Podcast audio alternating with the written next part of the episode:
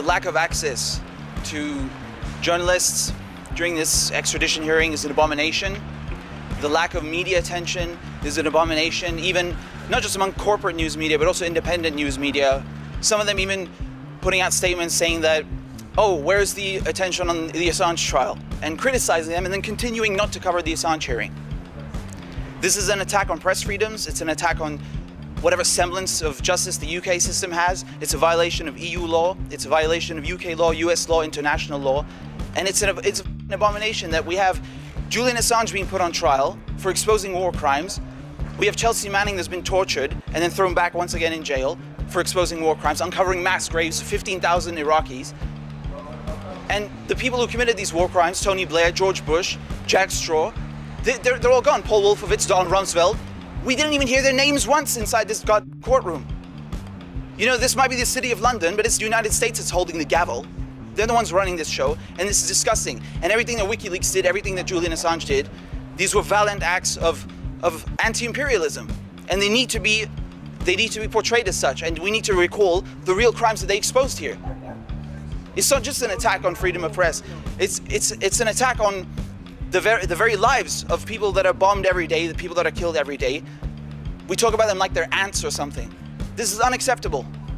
And they, they want to make us feel sorry for imaginary informants that were never hurt. And the United States, by their own admission, told us that no one was ever harmed by WikiLeaks. So what's going on here? This is a disgusting violation of Julian Assange's human rights. It's a disgusting violation of journalistic freedoms and the freedom of press. And it's an absolute mockery of any kind of semblance of justice in this country.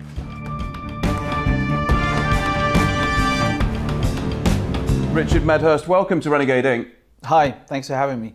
Um, the speech that we've just seen, the speech that you made outside the Julian Assange uh, hearing, uh, firstly, unfussy, straightforward, right to the point, truthful, unvarnished.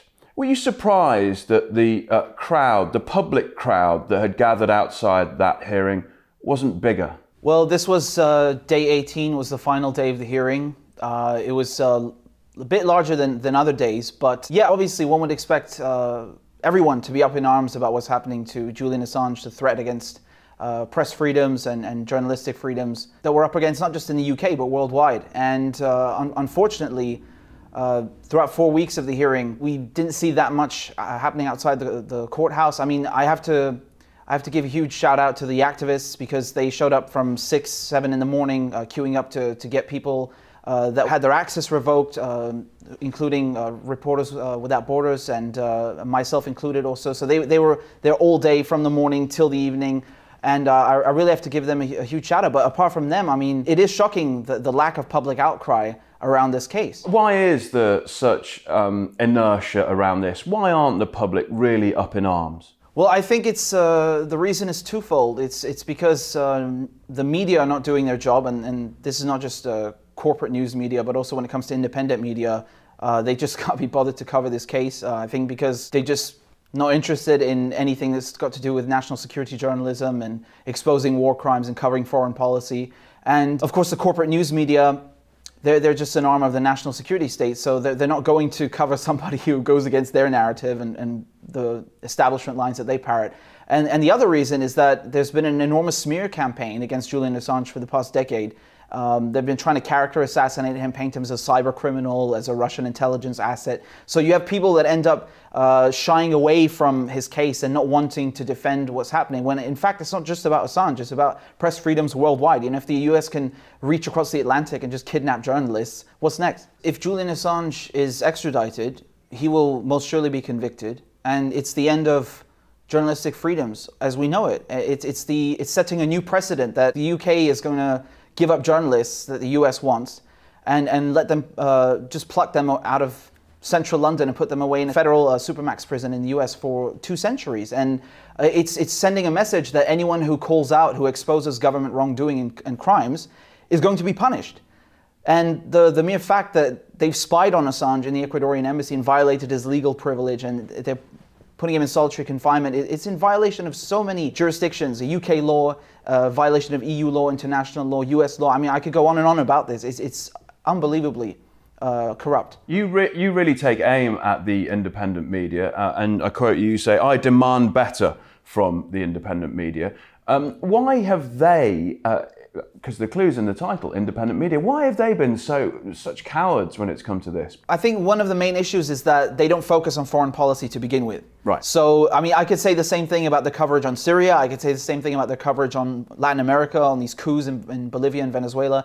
I, I, I think this is uh, just uh, laziness and, and also a, a, lack of knowledge. They just don't know what they're talking about. And they're also scared. You know, it is cowardice also to a certain degree because they're afraid of being uh, uh labeled uh, uh, this and that or being lumped in with the, the uh, oh, Russian intelligence smear, which we hear so often about Julian Assange and anyone who defends WikiLeaks and Julian Assange. But that, that's the whole thing. They, they stigmatize these issues on purpose so that no one covers them. And does that have a chilling effect on independent media and other journalists? Because they think, well, I'm a career journalist, I've got to pay the bills, I want to keep my nose clean, I want to be, you know, keep doing this work that chilling effect means that you don't go near these things. Yeah, absolutely. And we're seeing that not just with Julian Assange and the war on Syria, but also when it comes to this recent scandal with the Hunter Biden emails. You know, the Biden campaign, Hunter Biden himself have not denied the authenticity of these emails, yet nonetheless, we're, we're already hearing uh, things about, oh, it's a, it's a Russian disinformation campaign. And so this automatically discourages journalists from, from questioning the official narrative at all. So it, it's definitely de- by design to keep people away from uh, holding governments accountable and holding political elites accountable. How will Joe Biden blame the Russians for the birth of his son Hunter? uh, I, I, have no idea. Uh, but logically, it's the next step, isn't it? If you keep going and following that logic through because it seems to me that America has done absolutely zero wrong in all of its history, but it does uh, point the finger at pretty much everybody else for all of its failures. Yeah, absolutely. I mean, next thing they're going to tell us that. Uh, the laptop was made in Russia as well. I mean, it's, it's absurd, right? The, the FBI has come out and said that uh, it's not a disinformation campaign and they're not investigating it as such. But nonetheless, you're still hearing from Democratic Party operatives that it's Russia. Anything they don't like, anything that challenges the status quo is always Russia. And uh, whether that's Julian Assange or, or uh, the kin of political elites.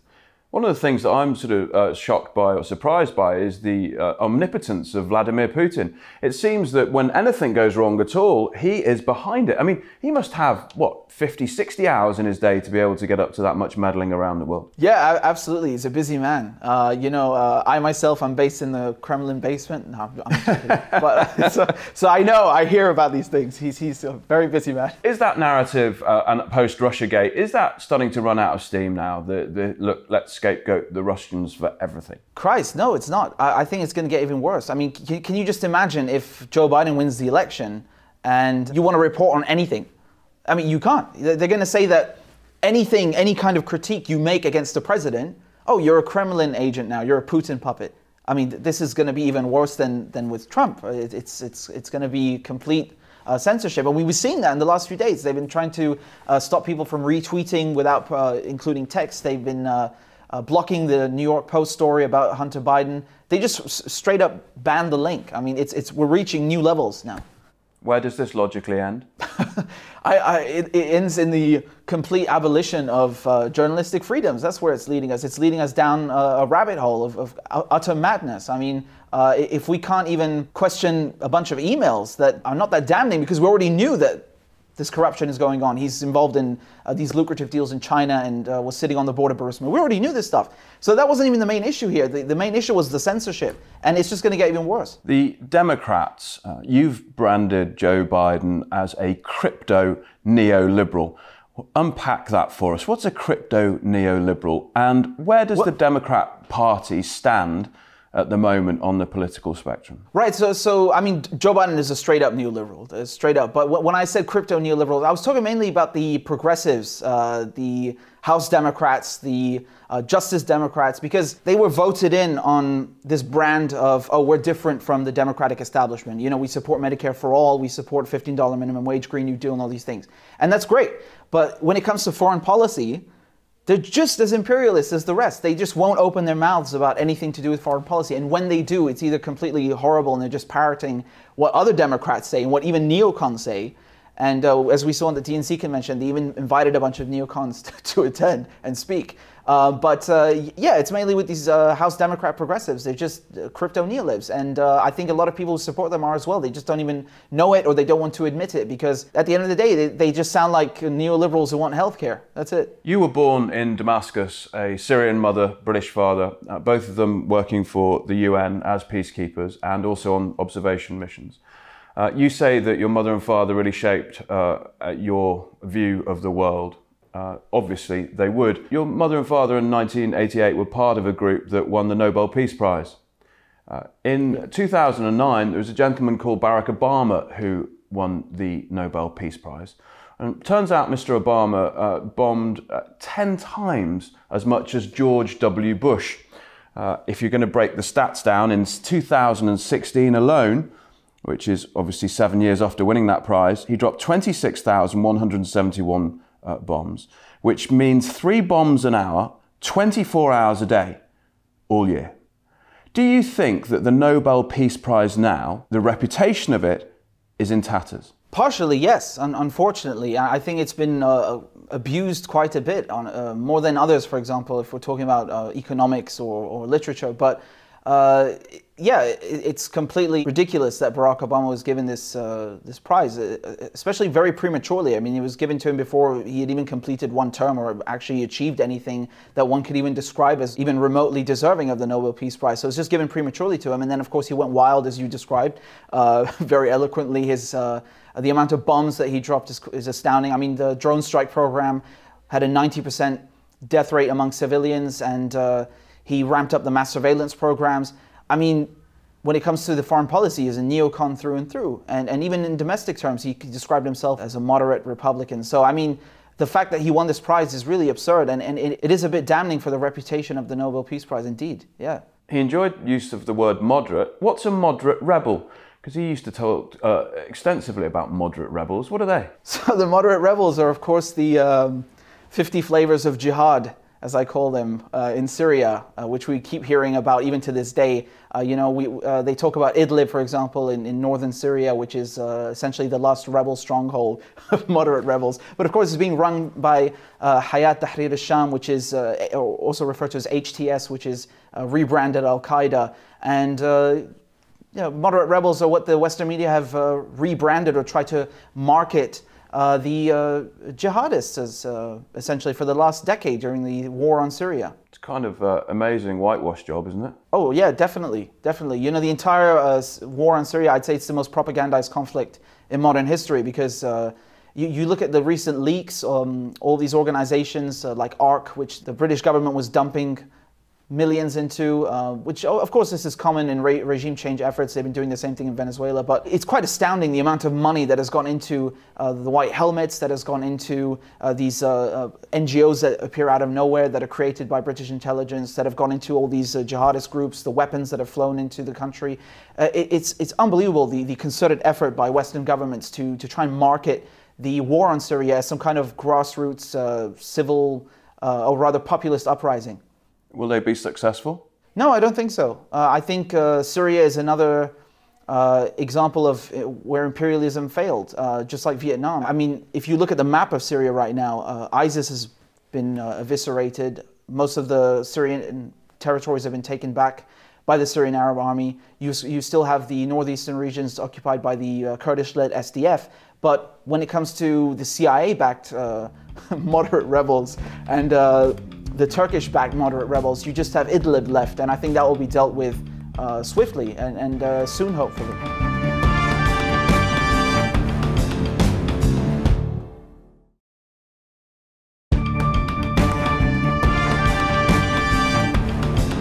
Richard, in that first half, uh, we uh, talked about Barack Obama. Uh, he openly now says that one of his great regrets is Libya, uh, another failed NATO uh, mission. But when we look at his record, uh, at not just the amount of drone strikes he's used and the amount of bombs, that this is a man who ran on a ticket that he was going to close uh, Guantanamo Bay, he was going to stop this indiscriminate bombing and the exper- uh, imperialist expansion of the US. I mean, when you hold him to account on those things, you can't really say that any of that was true. And in fact, when you look at that legacy, it's riddled with failure. Absolutely. And uh, we remember the famous line that he said We tortured some folks. Even before I came into office, uh, I was very clear that uh, in the immediate aftermath of 9 11, uh, we did some things that were wrong. We did a whole lot of things that were right, but we tortured some folks. He lied about mass surveillance. He, he said in 2007 on the campaign trail that he would cut mass surveillance and he would get rid of it. And then he took these programs and expanded them. Uh, as we, we later came to find out thanks to the revelations by Edward Snowden. And of course, there was a troop surge in Afghanistan. Uh, he kept the troops, uh, the war in Iraq going, even though he ran on an anti war message and said he would stop all these wars. And then he turned two wars into seven and, and, and started bombing my country, Syria, and then destroyed Libya, which, uh, we, we, of course, is left out of the media now that it's become a failed state. And uh, started uh, expanding the AFRICOM program. And now we have the largest drone base in the world. it's cost billions of dollars in, in Niger. And of course, he failed to close Guantanamo Bay. He said he would close that, and uh, it's still not closed. And all of these failed promises, and, and not just that, but this expanded, this, this continued, this increased aggression all over the planet. We spoke to Daniel Kovalik, uh, the author of the book No More War, and his view is very, very straightforward that this actually isn't a failure. This is the model that you go in, bomb, create chaos, and leave, and not even uh, attempt to assert democracy or uh, you know, do any of the cleanup job that, uh, that what you would once do when trying to enact re- regime change. Do you subscribe to that? Do you think that this is just now create chaos and go on to the next thing? Well, that certainly seems to be the strategy in Syria right now. They, they've implemented a scorched earth policy. They've been burning the wheat, they've been stealing the oil, they've been implementing the Caesar Act sanctions, which have caused the currency to go into free fall. So that's definitely the strategy in Syria. And, and just in general, I think it's quite. Uh, underwhelming and disappointing that the, the, the world somehow looks to the United States and the United Kingdom to just interfere in other countries and then stay there indefinitely and, and fix them. It's not their job to fix them. It's not their job to interfere in other countries in the first place. This is a very imperialistic mindset that uh, most people in the world have unfortunately been brainwashed into believing has to always be the case. It does not have to be the case. But it certainly seems to be the, the repeated model that we see with every president. You say that this isn't to punish Assad or even really to get rid of him. What you say is this is to prevent the Syrians, the Syrian people, rebuilding. Is it the case that when you stop people rebuilding their country, it is actually then easier to steal their resources? Yes, absolutely. The Syrian infrastructure has been completely decimated. Uh, just looking at the revenue from oil, for example, oil used to account for 25% of the Syrian government's revenue. All of that has been going from, from the hands of ISIS to the hands of the Kurds to the hands of the Americans now, of shifting from, from uh, one set of hands to the next. And uh, th- this is an enormous source of revenue that the Syrian people have been robbed of, not to mention the fact that Syria has been self sufficient since the 1990s. Uh, wheat, for example, it had an abundance of wheat, it was a net exporter, and now we're seeing pictures of bread lines. This is not normal. They've, they've destroyed this country on purpose because it's self uh, sufficient, because it had no uh, debts towards the IMF, because it was giving a finger essentially to the United States and Israel next door. So that's why they made sure to break Syria, and uh, it definitely makes rebuilding harder for the Syrian people, and that's what the goal of the Caesar Act sanctions is.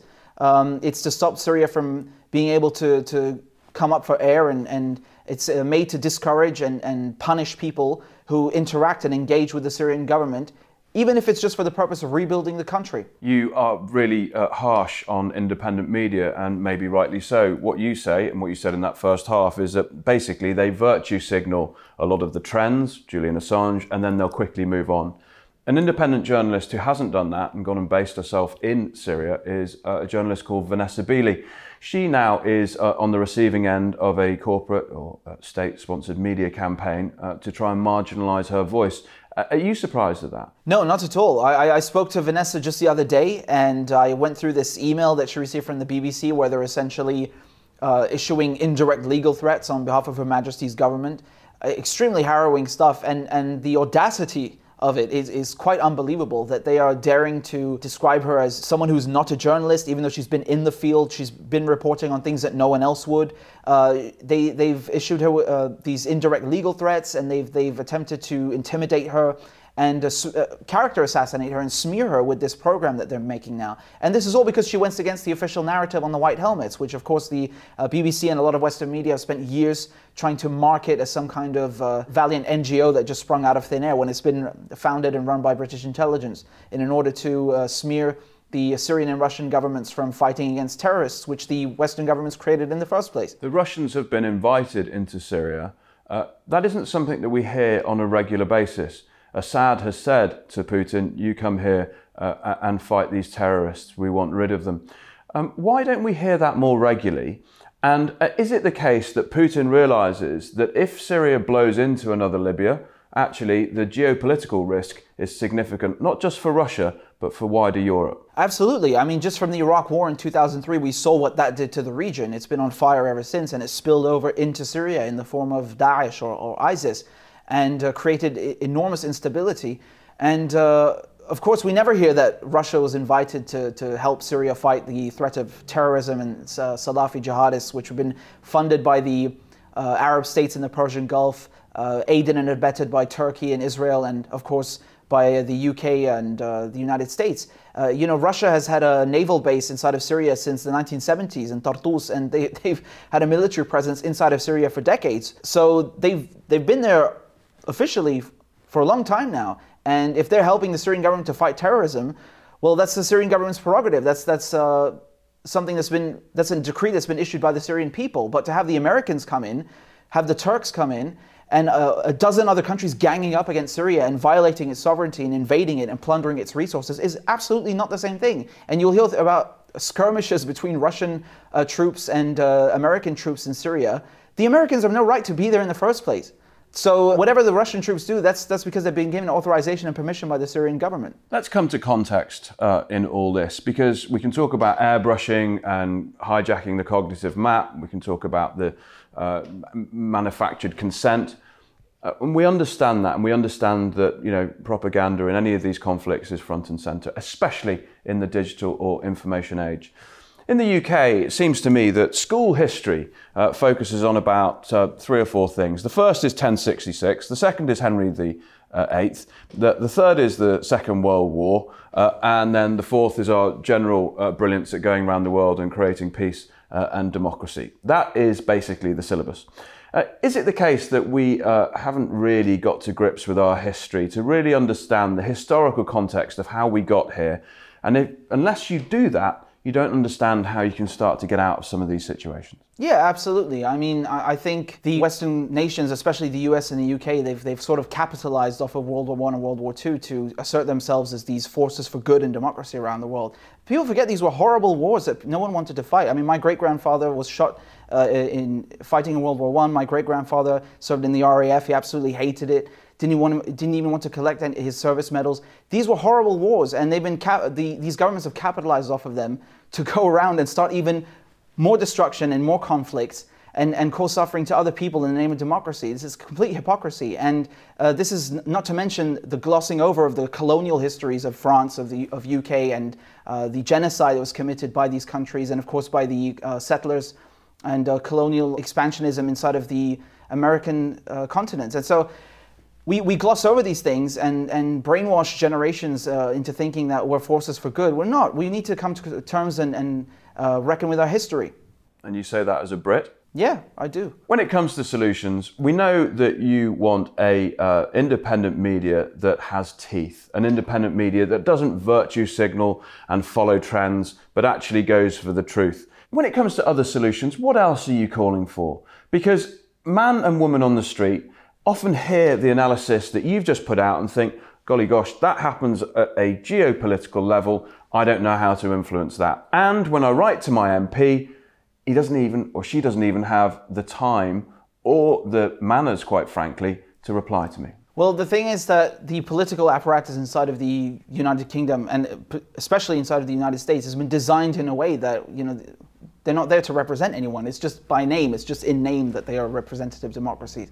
Unfortunately, they, they've made it on purpose that the average uh, man or woman will not be heard and will have their concerns listened to by their elected representatives. And uh, they're told to essentially uh, uh, kick dust when, when, when that happens. Now, the thing is that when we're talking about elections, people need to understand that ca- casting a ballot every four years and expecting change domestically and abroad, it's not going to work. You know, when you look at the United States, when you look at uh, France, when you look at back 100 years ago, you had these enormous coalitions of socialists, of, of communists, of unionists, of workers, of, of really vibrant coalitions that use direct action as a means to oppose their governments and hold them accountable. And we see none of that anymore. They've, they've decimated unions, they've decimated any kind of direct action, and now they're criminalizing it essentially. And, uh, you know, I spoke to Fidel Narvaez, who's the former consul to the Ecuadorian embassy, and he told me himself that when it comes to the Assange hearing, for example, which, which has extreme ramifications domestically and, and, and abroad for, for press freedoms and freedom of speech everywhere, he told me that the judge is under extreme political pressure to extradite Assange. And the only thing that is going to work now, because the defense have already given all the arguments and the tools to stop the extradition, is public outcry. And so this is where we have this relationship come in, where if people are not educated by the media, of course they're not going to act.